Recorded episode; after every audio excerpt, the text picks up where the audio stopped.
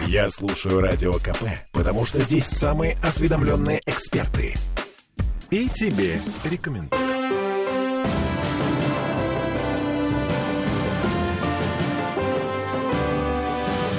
Нулевое чтение. Каникулы вот прям двухнедельные каникулы. Пока в Госдуме рядятся по поводу того, а, стоит ли давать простым жителям России дополнительные 4 дня отдыха между первой и второй сериями майских праздников, Петербургский ЗАГС уходит на две недели. Завтра очередное заседание в Мариинском дворце, а следующее только 18 мая. Завидуйте, люди. Молча завидуйте. Это Дмитрий Делинский, да.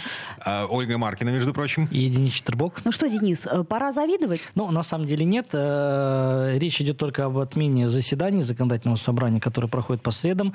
Остальная нагрузка остается в неизменном режиме, а может даже еще и в большем, потому что майские, начало майских – это не только разгар дачного сезона, но и э, очень много мероприятий, связанных и с 1 мая, и, конечно же, с нашим Днем Победы 9 мая. Поэтому никаких каникул у ЗАГСа все-таки не будет. Но к вопросу о зависти. Декларация о доходах депутатов ЗАГСа опубликована. Самый богатый человек в Мариинском дворце заработал 106 миллионов рублей. В прошлом году имя этого человека номер 27. Да, но не все депутаты засекретили свои декларации. Слушайте, по, по состоянию на э, вечер понедельника более свежей информации нет. У нас семь депутатов, в том числе Денис Четербок, опубликовали, рассекретили свои декларации еще спикер ЗАГСа господин Бельский, Цивилев коллега, Шишлов Вишневский и Марина Шишкина. А да, еще коммунист Алексей Зинчук опубликовал декларацию не только о доходах, но еще и о расходах. Кстати, очень мило. Из личных расходов почти 50 тысяч рублей у него уходит на, извините, уход за домашними животными и 97 7 тысяч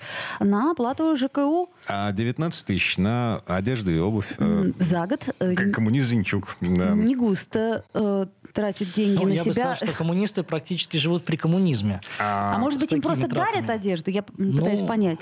Давайте не будем обсуждать то, кто Это где, правда. как не одевается. Неприлично. А, особенно с учетом того, как ты сегодня выглядишь. Ладно, не суть. А, Денис, короче, вот эта засекреченность деклараций работает, не работает. То есть, когда эту штуку принимали, когда ее обсуждали, когда эта штука становилась законом, было много хохота по поводу того, что что, ну, как бы мы возьмем старые декларации от предыдущих лет и сравним все, что там было написано за предыдущие годы с тем, что будет опубликовано в обезличенном виде вот сейчас, и мы поймем, кто есть кто. Ну, в любом случае, ожидания от того, что это будет неким квестом, они оправдались, потому что э, даже в том виде, в котором это было опубликовано по итогу, а я хочу отметить, что Санкт-Петербург, пожалуй, единственный регион, который, ну, так максимально открыто подошел к вопросу опубликования декларации, исходя из тех норм федерального закона, которые были приняты. Потому а что... В других регионах, а, я напомню, там просто столько депутатов подало декларации, и все. Слово сказать, мы только догнали федеральную инициативу в этом смысле. Мы до сих пор были открыты и честны. Ну вот мы более, более открыто сделать это, исходя из норм действующего закона, ну, на мой взгляд, невозможно. А, и а, практика других регионов, она наглядное этому подтверждение, потому что, повторюсь, Петербург, наверное, самый открытый регион в этой части, в части публикации Самый креативный, я бы так сказал. И креативный, и открытый. И э, мне довелось представлять эту инициативу э, в рамках э, первого чтения, когда были основные дискуссии относительно того, как это будет выглядеть. Это было еще февраль месяц. Мало кто представлял, как это вообще, в принципе, будет выглядеть, как это будет публиковаться. И э, Александр Бельский, спикер парламента, тогда однозначно сформулировал позицию, э, которую разделили э, руководители всех фракций относительно того, что опубликование должно быть максимально открытым, исходя из э, тех возможностей правовых, которые есть. Вот э, так оно и получилось. Но, э, отвечая в том числе на вопросы депутатского корпуса в рамках обсуждения инициативы, э, я тогда оговорился, что такая публикация, э, засекреченная в кавычках, да, она обязательно для э, государственного органа. Да, то есть это обязанность законодательного собрания как органа власти. Но при этом эта норма не запрещает каждому конкретно в добровольном порядке раскрыть информацию о своих доходах, что и было сделано изначально спикером Бельским, ну и дальше еще некоторыми депутатами, а, которые вы озвучили. На сегодня это выглядит довольно странно, потому что часть депутатов рассекретила свои декларации, а часть нет. И получается, знаете, такая сегрегация. То есть есть депутаты вроде как народные избранники, люди, за которых голосовал народ, которые не готовы делиться с народом э, вот такой... Ну, как минимум, они с ним, с, с народом, скажем так, поделились этой информацией в на моменте избрания, потому что все кандидаты абсолютно подают сведения о доходах, и эти доходы, э, имущество определенное, оно есть на информационных стендах. Ну, когда это было? Это было два года назад. Да, поэтому... Но зато все по закону, Дмитрий. А что второй момент, э, здесь, э, скажем так, каждый решает сам. С а... кем он? С народом или... Эм со своими деньгами. Ну, наверное, так не совсем правильно ставить вопрос, а, поскольку объем сведений, которыми отчитываются депутаты, он остался точно таким же, и правоохранительные органы абсолютно все в том же режиме их проверяют, и в случае выявления каких-то фактов, конечно, об этом а, станет известно, в том числе и широкой общественности. А, другой вопрос, что сам, сам закон, он лишь недавно появился в части вот такого засекречивания, и нужно время, чтобы ну, коллеги определились, как они отчитаются и опубликуются в каком виде. Может быть, кто-то не хочет быть э, в числе вот э, первой массы, а выжидает, э, когда же доберутся журналисты до его номера и аккурат под это дело и раскроют свои доходы. А, к слову сказать, где вы раскрыли э, секретные данные о своих Ну, доходах? они не секретные, но данные были раскрыты в моем телеграм-канале. Я полагаю, это самая удобная форма для ну, доведения такой короткой информации для э, и журналистского сообщества, прежде всего, которые интересуются этой информацией, и второе, для тех э, избирателей, которые интересуются ну, активно моей э, депутатской деятельностью. В общем, стоит только подписаться на канал Дениса Четвербока. А, смотрите, Скрытая еще реклама. один момент. Я просто со стороны на все это возню смотрю и понимаю, что, э, допустим, год назад да чихать всем было с высокой колокольни на депутатской декларации.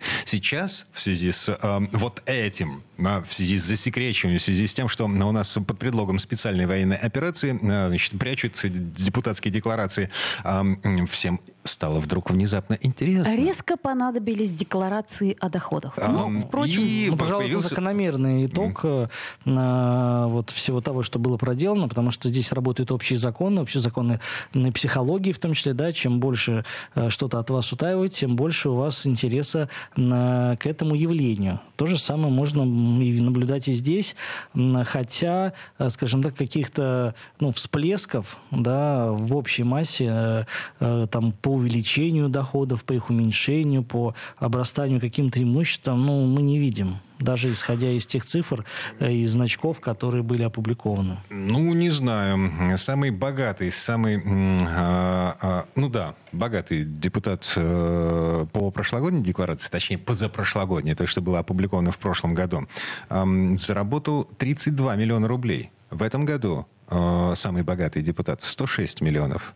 В общем и целом, я вот просто смотрю циферки аналитики, исходя из того, что успели собрать по поводу вот этих самых свежих деклараций. Только пятеро депутатов сообщили о доходе менее 3 миллионов рублей. Год назад 25 депутатов э, декларировали доход менее 3 миллионов рублей. То есть благосостояние депутатов наших растет. Но если посмотреть, э, то цифры отличаются там ну, в 100 тысяч примерно. Да, это было 2 миллиона миллиона там 950 стало 3 миллиона там 30 тысяч. Ну, то есть э, общий э, рост, он идет на уровне той, все той же самой инфляции, потому что повышение э, бюджетные, которые закладываются, они закладываются ровно на, на повышение инфляции. Поэтому какой-то рост есть, просто это связано в том числе и с э, вот этим пограничным переходом, да, там э, 2 миллиона 999 или 3 миллиона. Вроде разница небольшая, а категории уже весовые разные разное. Угу. Интересно, кто же все-таки получил 106 миллионов рублей? Я тебе потом расскажу. Это очень легко разгадывается. Этот квест разгадывается элементарно. Так, ладно, давайте двигаться дальше. Самая важная тема на этой неделе, э, по крайней мере, в городской жизни, в городской парламентской в том числе жизни. Александр Беглов собирается в Мариинский дворец в эту среду, э, причем вот прям в 9 утра. А почему, кстати, так рано, извините? Беглов будет отчитываться о деятельности правительства Петербурга за 2022 год. Но э, в 9 утра начнутся заседания городского парламента. Так обычно начинается в 10. Непосредственно само выступление губернатора ожидается в 10 часов утра, угу. поскольку необходимо время еще на утверждение повестки, на, на технические определенные детали. Поэтому все должно быть готово к 10 утра, когда и начнется отчет губернатора Санкт-Петербурга. А, на самом деле, эта неделя в целом достаточно сложная для города, потому что Петербург становится э, парламентской столицей э, О, нашей страны. Путина ждем здесь. 27 mm-hmm. апреля отмечается День российского парламентаризма, и а, традиционно к этой дате приурочено заседание Совета законодателей Российской Федерации, то есть это совместное заседание парламентариев разных уровней, это и Госдума, Совет Федерации, руководители региональных парламентов всех регионов нашей страны, все съезжаются в Петербург. Будут проводиться ряд ряд комитетских заседаний, комиссионных, пленарное заседание, как раз-таки на котором, как было озвучено, ожидается участие президента Российской Федерации в Таврическом дворце. Вот, самый важный вопрос. Где? Для нас, простых смертных, да. собственно, все, все вот это вот не вляпаться в пробку. Да. 27-го в четверг э, весь день в центре да, города будет этим сложно. обстоятельством обусловлена, скажем так, нагрузка, которая ляжет э, и на Петербург, и на должностных лиц, на губернатора города э, в эти дни, э, потому что подготовка к 27 числу уже началась фактически в понедельник. Первые делегации уже стали прибывать в Петербург. Э, вторник, среда, четверг – это самые жаркие дни. Э, у нас заседание законодательного собрания по средам, мы его не отменяли. И в рамках этого заседания э, состоится рассмотрение, как вы уже сказали, важного вопроса. Это отчет губернатора города. Раз в год э, проходит этот отчет, подводятся итоги за э, прошлый год, ставятся задачи на год будущий. И в том числе этот отчет дает старт для формирования совместного плана законотворческой работы губернатора Санкт-Петербурга и парламента на следующий парламентский год. Это Денис Четырбок, депутат ЗАГСа. Мы вернемся буквально через пару минут, потому что еще не договорили, в том числе и по отчету Беглова.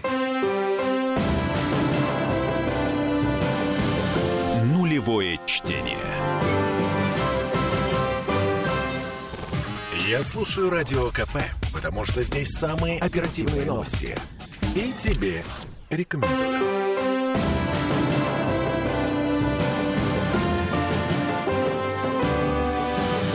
Нулевое чтение.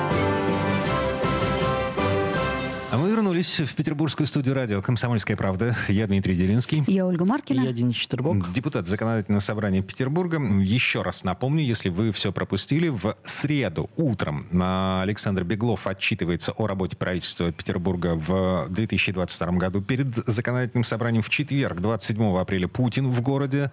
Совет законодателей российский собирается в Таврическом дворце. Будьте готовы к тому, что центр города будет, ну, в общем, трудно проезжим. К слову сказать, э, на этой неделе, кроме пятницы, лучше ездить на метро, если вы передвигаетесь на личном автомобиле. Давайте вернемся все-таки к отчету губернатора. Значит, насколько я понимаю, в 10 часов утра мы все сможем лицезреть этот отчет э, в э, трансляции, которая идет на сайте законодательного да, собрания. И традиционно еще по телевидению есть трансляция. Угу. Вот, поэтому э, источников для того, чтобы э, ознакомиться с отчетом предостаточно. Будет много аналитики еще по результатам отчета губернатора Санкт-Петербурга, конечно, это прежде всего фиксация тех итогов, которые есть, и постановка задач на будущее. То есть это транспортная реформа, это мусорная реформа, да? Я правильно понимаю? Это строительство метро, школ, детских конечно, садов, поликлиник. Это весь, весь э, спектр э, вопросов, которые волнуют горожан, которые находятся в том числе и в фокусе внимания э, парламентских партий разных. Я хочу лишь сказать, что еще в марте месяце, задолго до отчета, фракции законодательного собрания собрании направляли свои проблемные вопросы губернатору города. И э, губернатор, э, естественно, свой отчет строит в том числе и на основании тех вопросов, которые были заранее заданы э, депутатскими фракциями.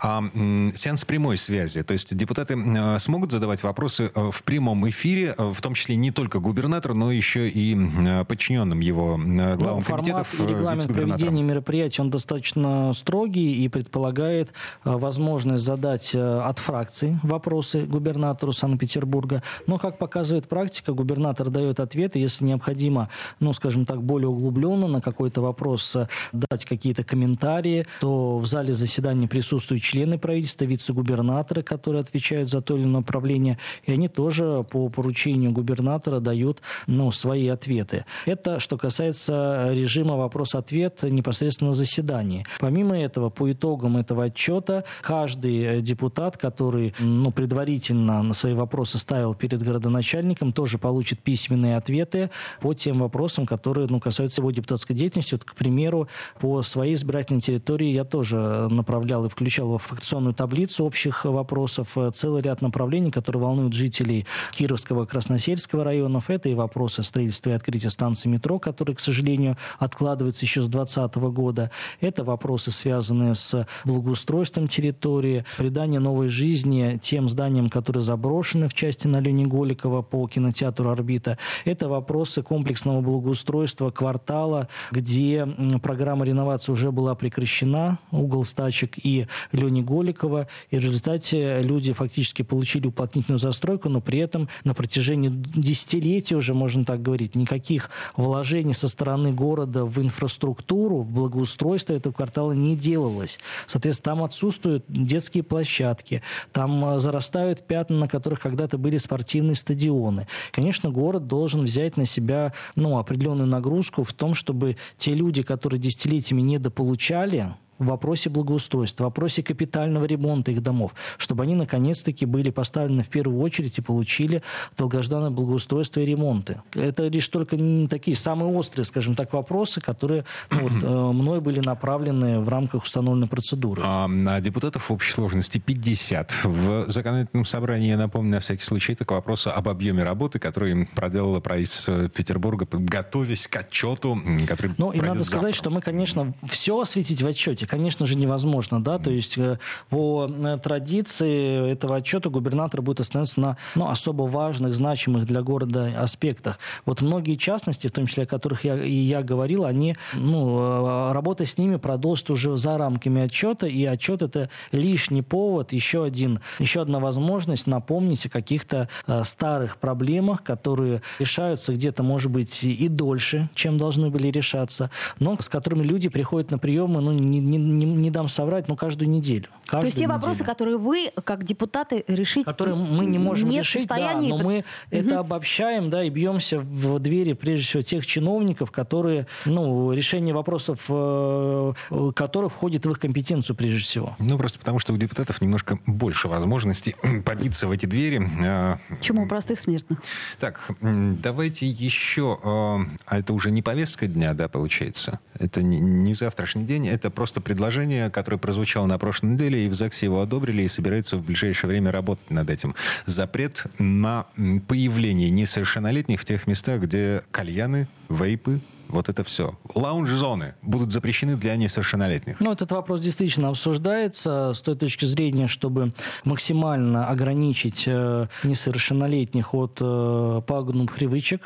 И не так давно мы обсуждали в этой студии вопросы, связанные с вейпингом. Как видим, Государственная Дума оперативно это поставила точку в этом вопросе. Ну, потому что... Хотя свои предложения были у городского парламента. Но сейчас, а, поскольку сила федерального закона, она выше, нежели действия нашего городского, мы понимаем, что э, заслон поставлен, ну, скажем, более прочный, нежели мы могли бы сделать это здесь на уровне города. При этом целый ряд факультативных и дополнительных мер мы в состоянии при- принимать. Одна из них, то, о чем говорите вы, это запрет на нахождение. У нас есть закон специальный, который запрещает нахождение несовершеннолетних в определенных местах. То есть несовершеннолетние это до 18 лет. Да. Правильно я Это, понимаю? это- это бары на рюмочные, где в меню только алкоголь, на специальные места для курения, выделенные где-то в общественных местах, букмекерские конторы эм, и магазины для взрослых. Вот туда несовершеннолетним заходить даже в сопровождении взрослых Да, запрещено. потому что мы понимаем, что есть законодательство там в части табачной продукции. Да, до 18 лет нельзя продавать и приобретать соответствующие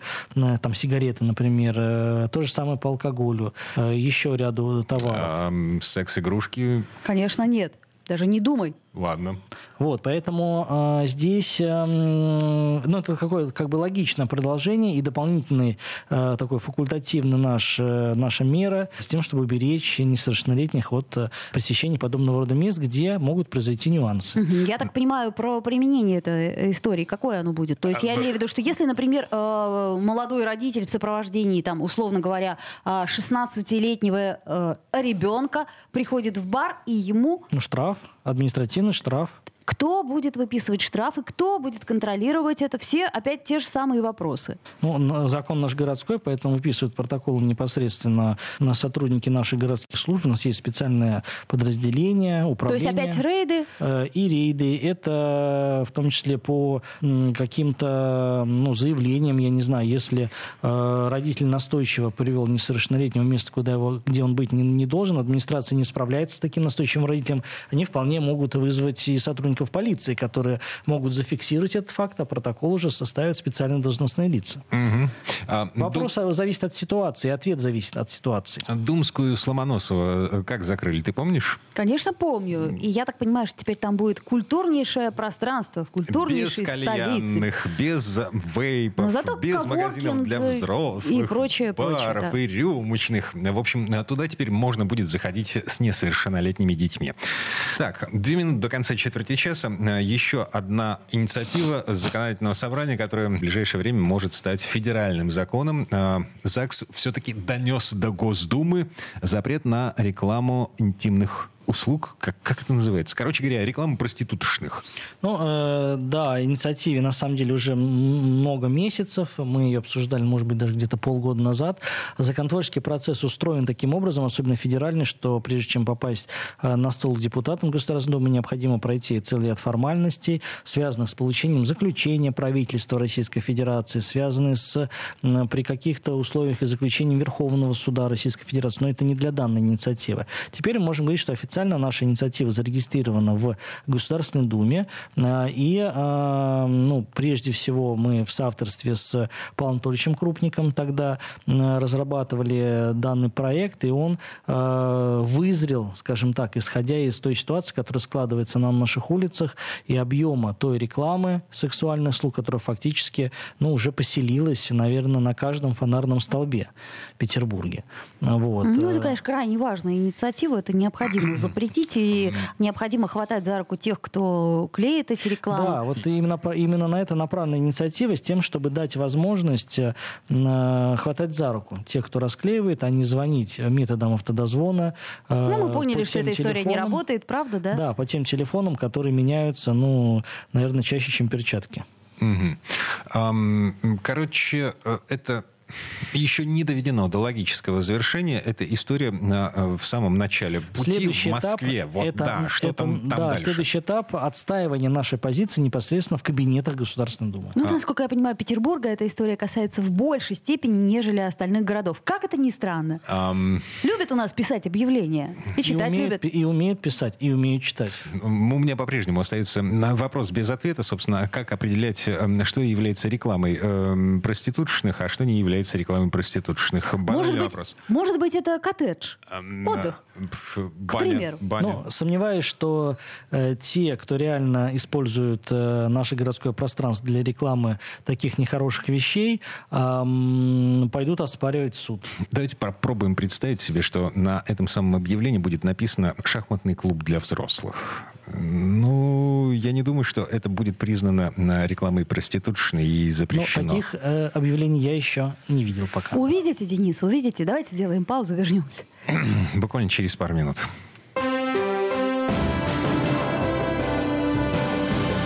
Нулевое чтение. Слухами земля полнится. А на радио КП только проверенная информация. Я слушаю «Комсомольскую правду» и тебе рекомендую.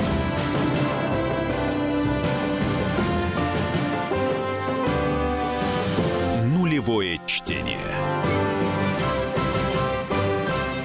Вернулись в петербургскую студию радио «Комсомольская правда». Я Дмитрий Делинский. Я Ольга Маркина. И я Денис Четербок. Депутат Законодательного собрания Петербурга. Давайте перейдем к повестке завтрашнего заседания. А, я напомню, на всякий случай, в 10 утра в ЗАГСе выступает а, с отчетом о деятельности правительства Петербурга губернатор Александр Беглов. Но кроме этого, ЗАГС же будет заниматься еще законотворческой деятельностью. Да, конечно. Ну, например, завод Nissan в скором времени переименуют. Правильно я понимаю, Денис? Ну, э, действительно, впервые мы э, в законодательном собрании получили представление о даче рекомендательного решения относительно возможности использования в будущем наименования завода словосочетания или слова Санкт-Петербург. Да, потому что несколько лет назад, э, и это полномочия нам дано Гражданским кодексом Российской Федерации, несколько лет назад мы принимали решение, что юридические лица могут использовать слово Санкт-Петербург в своем официальном наименовании только тогда, когда получат соответствующее разрешение от органов власти. И мы тогда говорили с вами, что все, что касательно наименования Санкт-Петербург, оно вызывает повышенное доверие у горожан. Да? Если там, например, мы получаем письмо, я не знаю, э, жилищно-коммунальная служба Санкт-Петербурга, да? это одна история. Да? Если мы получаем там жилкомсервис э, Нева и Ладога, например, это совершенно другая история. Поэтому тогда было принято решение о том, чтобы все юридические лица, которые хотят использовать в своем, в своем наименовании Санкт-Петербург, получали такое разрешение. Вот впервые мы будем рассматривать этот вопрос именно в разрезе э, завода автомобильного в прошлом, да и сейчас юридически он еще называется Nissan, но вы знаете, что этот завод перешел под управление АвтоВАЗа, и, соответственно, предполагаемое название будущее – это «Лада Санкт-Петербург». Соответственно, депутатскому корпусу необходимо проголосовать за то, э, чтобы разрешить использовать или же не разрешить. Сейчас, Этот вопрос будет в повестке дня. Сейчас будет тупая шутка за Хмуриться не надо? А, да нет, по поводу того, что а, было у нас в России одно проклятое место. Теперь э, маленький филиал проклятого места появится еще и на берегах Невы. Ну, давайте не с этого разреза все-таки рассматривать. Это рабочие места, это наша отечественная промышленность, и э, она, пускай медленно, но идет все-таки вперед. Будем надеяться. Ваши, как говорится, Денис, слова, да бога бы в уши. А, отлично, хорошая новость. Ну что ж, будем э, патриотами, пересядем на отечественные автомобили, когда кончатся китайские. А, китайские не закончатся, потому что Значит, в Петербурге будут выпускать не гранты, невесты. А в Петербурге будут выпускать китайцев с шильдиком «Лада». Да, но при этом это все будет называться Санкт-Петербургский, понимаешь? Это уже приятно. Так, воинские звания а, хотят вернуть в комиссариаты. Что это значит? Ну, это обращение к министру обороны Шойгу, а, которое подготовлено нашей профильной комиссии по делам ветеранов. И касается она возвращения воинских званий в комиссариаты. Мы помним, что в связи с реформой еще давние времен Сердюкова в военных комиссариатах остались только одни воинские должностные воинские звания – это военные комиссары. Все остальные – это гражданский персонал, который набирается в общем порядке по Трудовому кодексу. Э, зарплаты там небольшие. И все это, конечно, ну, благоприятно не оказывает влияния на ну, качество той работы, которую э, там проводит. Э, и с учетом последних событий и тех процессов, которые у нас идут, конечно, работа здесь должна быть налажена должным образом. Я напомню, что в период э, частичной мобилизации были определенные жалобы от петербуржцев, связанные с тем, что они получали повестки, хотя не должны были их получать. Все это было следствием ну, определенного такого э, хаоса, в том числе и в э, местах э, военных комиссариатов. То есть Поэтому... вы предполагаете, что если повесить на человека погоны вот, и заставить его выучить устав вооруженных сил Российской Федерации, хаоса станет меньше? Ну, во-первых, это не просто погоны, потому что э, требования к занятию должностей, они будут немножко другие, оплата будет тоже другая. Соответственно, э, люди более высокой квалификации вот в этой области воинской, они ну, будут большими профессионалами, нежели гражданские лица, что, Подождите. естественно, позволит повысить качество работы в, на местах военных комиссариатах. Насколько я понимаю, в то время как вся страна, так сказать, напрягая последние силы, мы переходим на цифровизацию. И в частности, все будет цифровизировано. Цифровизацией тоже кому-то надо Понимаете, заниматься. цифра- Вот я об этом и говорю. Да, То но есть, э, это никогда не заменит э, работу в военкомате. Цифровизация это лишь форма. Подождите, вы всерьез считаете, что те, кому, например, вернут воинские звания, они смогут... Речь э, не идет о возвращении званий. Речь идет о том, что э, требования к персоналу, который работает с личными документами, э, которые формируют базы, да, для того, чтобы они потом вышли в цифру, да, которые взаимодействуют с военными, военными столами на организациях и крупных предприятиях, да, это люди, ну, будут, скажем так, э, э, ну, настоящие профессионалы в своем деле, потому что сейчас, в принципе, любой поступая на гражданскую должность, да, там нет каких-то э, сверхтребований, которые предъявляются к м, замещению воинских должностей. Так а где мы найдем столько персонала? Я пытаюсь понять. То есть мало того, что он должен быть технически грамотным. Стоп. Он должен У быть, нас еще раз, технически да, грамотным, да. э, иметь хорошее, высокое воинское Желательно звание, опыт. опыт. Да, но мы сейчас говорим о том, что мы сейчас существенно меняем законодательство еще о ветеранах боевых действий. А, Да, и эти люди вполне себе, чтобы не, не быть выброшенными на обочину, они могут э, претендовать на замещение вот этих должностей в том числе. Поэтому э, не соглашусь с вами, что э, качественного ну, переворота в этой части не произойдет. Все-таки, когда мы вызываем на службу профессионалов, но это всегда лучше, нежели это гражданский персонал, который э, тем более еще сос- сосуществует и работает за маленькую зарплату. А куда этот гражданский персонал пойдет в том случае, если э, ваше предложение будет принято и Шойгу начнет нанимать Тут в вопрос же военкоматы состоит в том, что не военных? 100, про- мы же не говорим о том, что 100% надо взять и всех заменить. В каждом конкретном военкомате этот вопрос должен решаться индивидуально, исходя из э, количества населения, которое состоит на учете непосредственно в воинском комиссариате. Потому что у нас район району рознь. У нас есть Приморский район с одной численностью, и там свой штат должен быть. Есть э, Кронштадтский район, или там возьмите э, курортный район. Да, То есть, короче говоря, каждый военкомат будет укомплектован штатом настолько, насколько он в нем Конечно, нуждается. исходя из э, той штатной э, численности, которую определит командование. Ведь все, что касательно воинских формирований, это всегда единоначалие, это всегда командная история, э, поэтому это своя, свои нормативы, которые в том числе э, имеют гриф секретности.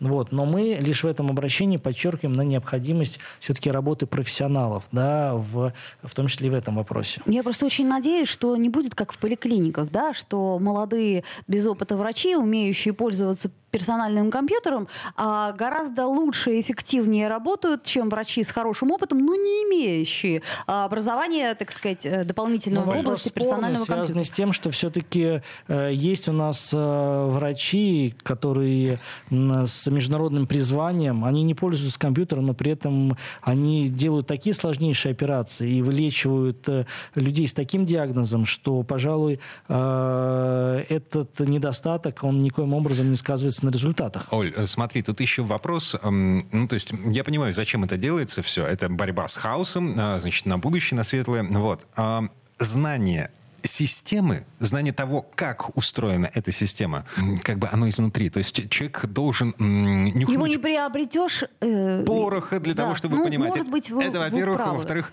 а, воинская дисциплина, а, ее категорически не хватает в тех местах, где люди занимаются решением вот таких задач. Судя по тому, что мы видели, да. Так, две минуты до конца этой четверти часа. У нас есть еще грандиозные планы на эту неделю. Депутат Денис Четербок собирается брать грабли в руки. Нет? Традиционно, конечно, 29 апреля э, в этом году на недельку позже, чем обычно. Все-таки всегда у нас субботник примерно в 20-х числах апреля. На день рождения Ленина. Да, но э, на самом деле так еще и лучше, потому что город подсох, и это хорошо. э, поэтому мы традиционно э, будем проводить субботники в своих округах. Э, в этом году мы э, в, с коллегами по Кировскому району будем э, убирать и благоустраивать дачное захоронение на народного ополчения. Э, и могу анонсировать, что в соответствии с решением, которое принял губернатор, в ближайшее время этот объект ждет комплексное вообще благоустройство, потому что есть э, проблемы с водоотведением, с выбитой брусчаткой, э, с устаревшей оградой. Вот все это будет комплексно отремонтировано. Но мы, не дожидаясь этого, к 9 мая будем приводить это захоронение в порядок после зимы. А, вообще, в целом, вот эта суббота ближайшая, 29 апреля, это добрый субботник. Вот. Власти наши, Смольные, законодательные собрания рассчитывают на то, что э, сознательные горожане выйдут на улицу наводить чистоту и порядок. ЗАГС, в частности, призывает людей в Екатеринговский парк, э, в парк боевого братства, героев пожарных, в Малиновку, э, к Пискаревскому мемориалу, в поселок Металлострой. Э, а в летний адресов. сад не приглашают? Нет, там um. это отдельная история. Туда э, людей на субботник обычных не пускают. Там профессиональные уборщики работают и профессиональные благоустроители. Нам доверяют объекты по скромнее, но не менее важные. И хотел бы добавить еще один адрес. Это ополчение 147-149, э, мемориальное захоронение дачное в 10 часов утра 29 апреля. Всех неравнодушных приглашаю присоединиться. Mm-hmm. Ну и напомню, в четверг 27-го Путин в городе, в Таврическом дворце э, заседание Совета законодателей. Э, в среду в 10 утра отчет губернатора э, перед законодательным собранием. У нас на этом все на сегодня. Спасибо. С удовольствием слушайте отчет Беглова. Нулевое чтение.